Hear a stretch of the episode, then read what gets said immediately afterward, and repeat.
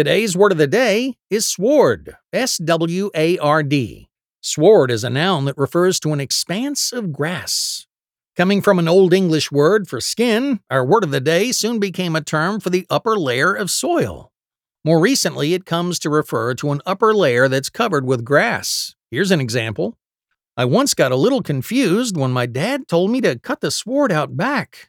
After learning that he meant the grass, I apologized for sawing the fence in half.